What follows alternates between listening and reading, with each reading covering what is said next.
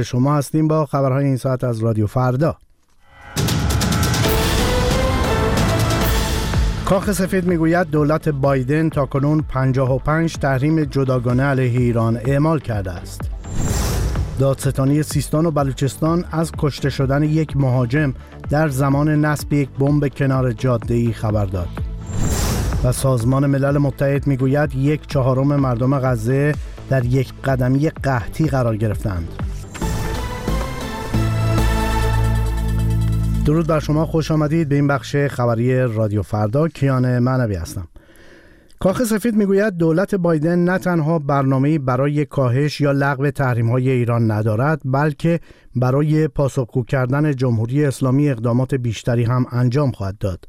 جان کربی سخنگوی شورای امنیت ملی کاخ سفید با اشاره به تحریم های اعمال شده علیه جانشین فرمانده نیروی قدس سپاه پاسداران گفت تحریم های تازه وزارت خزانه در راستای مقابله با شبکه تأمین مالی اقدامات تروریستی و مختل کردن اقدامات حوسی ها علیه کشتیرانی در آبراه های بین است.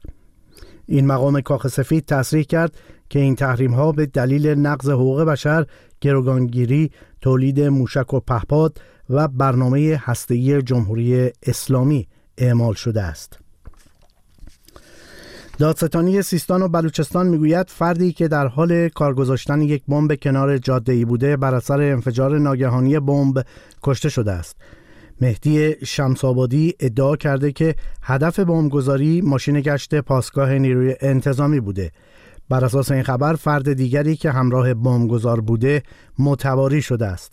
در ماهای اخیر موارد حمله به نیروهای نظامی و انتظامی ایران در سیستان و بلوچستان افزایش یافته گروه جیش العدل مسئولیت تعدادی از این حملات را بر عهده گرفته است یک مقام ارشد امور بشردوستانه سازمان ملل متحد می‌گوید دست کم 576 هزار نفر در نوار غزه در یک قدمی قحطی قرار دارند.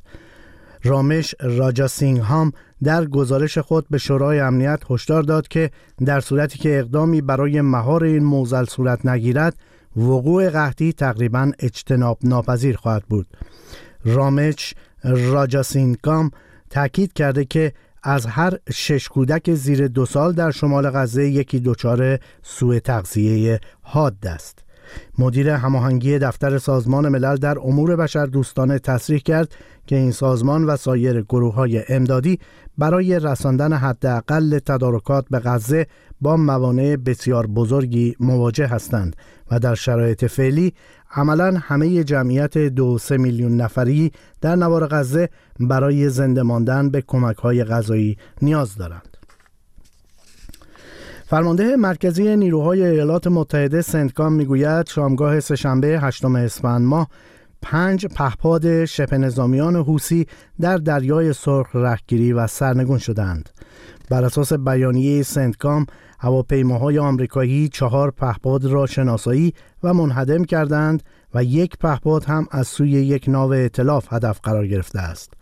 همزمان خبرگزاری آلمان گزارش داد که ناوچه آلمانی هسن که در چارچوب مأموریت اتحادیه اروپا در دریای سرخ مستقر است برای نخستین بار حمله های مورد حمایت ایران را دفع کرده است.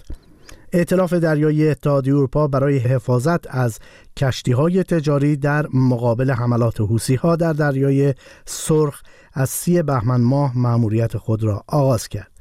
پیش از آغاز این عملیات ائتلافی به رهبری آمریکا عملیات حفاظت از کشتی ها در دریای سرخ را آغاز کرده بود. و سخنگوی ارتش اوکراین می‌گوید نیروهای این کشور از های دیگری در منطقه دونسک عقب نشینی کردند طی هفته های اخیر ارتش اوکراین با کمبود تسلیحات روبرو بوده موضوعی که باعث عقب نشینی نیروهای اوکراینی از بخشهایی از کشور شده است ارتش اوکراین ادعا کرده که مخالفت ناتو با اعزام نیروهای زمینی به اوکراین منجر به عقب نشینی اخیر شده است. به پایان این بخش خبری رادیو فردا می رسیم بخش بعدی خبرها تا 55 دقیقه دیگر با آگاهی می رسد